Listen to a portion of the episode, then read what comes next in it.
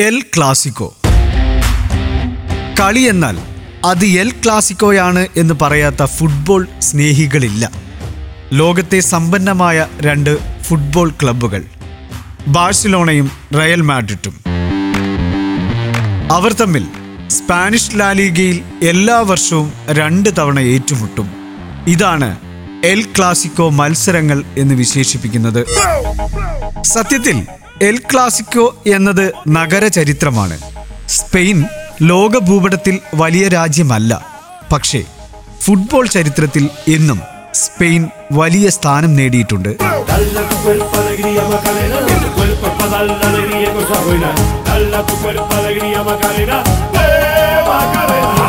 രാജ്യത്തെ ഏറ്റവും വലിയ രണ്ട് പട്ടണങ്ങളാണ് മാഡ്രിഡും ബാഴ്സലോണയും. മാഡ്രിഡ് രാജ്യ തലസ്ഥാനമാണ് എന്നാൽ ബാഴ്സലോണ എന്നത് കറ്റാലിയൻ ദേശീയതയുടെ വക്താക്കളും ഇവർ തമ്മിലുള്ള പോരാട്ടം എന്ന് പറയുന്നത് ജീവൻ മരണ പോരാട്ടമാണ്. തോറ്റാൽ അത് ദേശീയതയെ തന്നെ ബാധിക്കുന്ന വലിയ തിരിച്ചടി. രാഷ്ട്രീയവും ഇവിടെ ശക്തമാണ്. ലാലീഗയിൽ ഇതുവരെ രണ്ടു പേരും പരസ്പരം വന്നത് നൂറ്റി എൺപത് മത്സരങ്ങളിലായാണ്. ഇതിൽ ഇപ്പോഴുള്ള കണക്ക് പ്രകാരം എഴുപത്തിമൂന്നിലും റയലിനാണ് വിജയം. ബാഴ്സ തൊട്ടു പിറകിലുണ്ട് എഴുപത്തിരണ്ട് വിജയങ്ങളുമായി. മുപ്പത്തിയഞ്ച് സമനിലകളും. Kings Cup Spanish Super Cup UEFA Champions League തുടങ്ങിയ ചാമ്പ്യൻഷിപ്പുകളിലെല്ലാം ഇരുവരും ഏറ്റുമുട്ടാറുണ്ട്. രണ്ടുപേരും തമ്മിലുള്ള പോരാട്ടങ്ങളിലെ ഏറ്റവും വലിയ വിജയം റയലിനായിരുന്നു.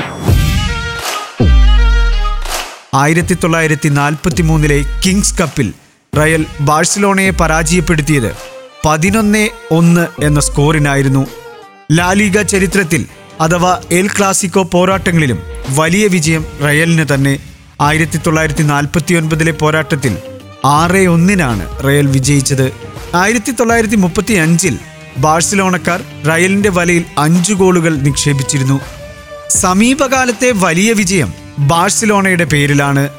രണ്ടായിരത്തി പത്ത് നവംബറിലെ പോരാട്ടത്തിൽ ബാഴ്സലോണ അഞ്ച് ഗോളിന് റയലിനെ തകർത്തിരുന്നു. ഫുട്ബോളിലെ യഥാർത്ഥ യുദ്ധമാണ് എൽ ക്ലാസിക്കോ. ലോകകപ്പിൽ കാണുക രാജ്യങ്ങളുടെ പോരാട്ടങ്ങളാണെങ്കിൽ എൽ ക്ലാസിക്കോയിൽ കാണുന്നത് ലോകോത്തര താരങ്ങളുടെ പോരാട്ടമാണ്. അവിടെ അർജന്റീനയും ബ്രസീലും പോർച്ചുഗലും ഇംഗ്ലണ്ടും നൈജീരിയയും കാമറൂണും സ്പെയിനും ഇറ്റലിയും ഹോളണ്ടുമെല്ലാം ഒന്നാണ്. ശരിക്കും നമുക്കത് താരമാമാങ്കമാണെങ്കിൽ സ്പെയിനുകാർക്ക് യുദ്ധങ്ങളാണ്.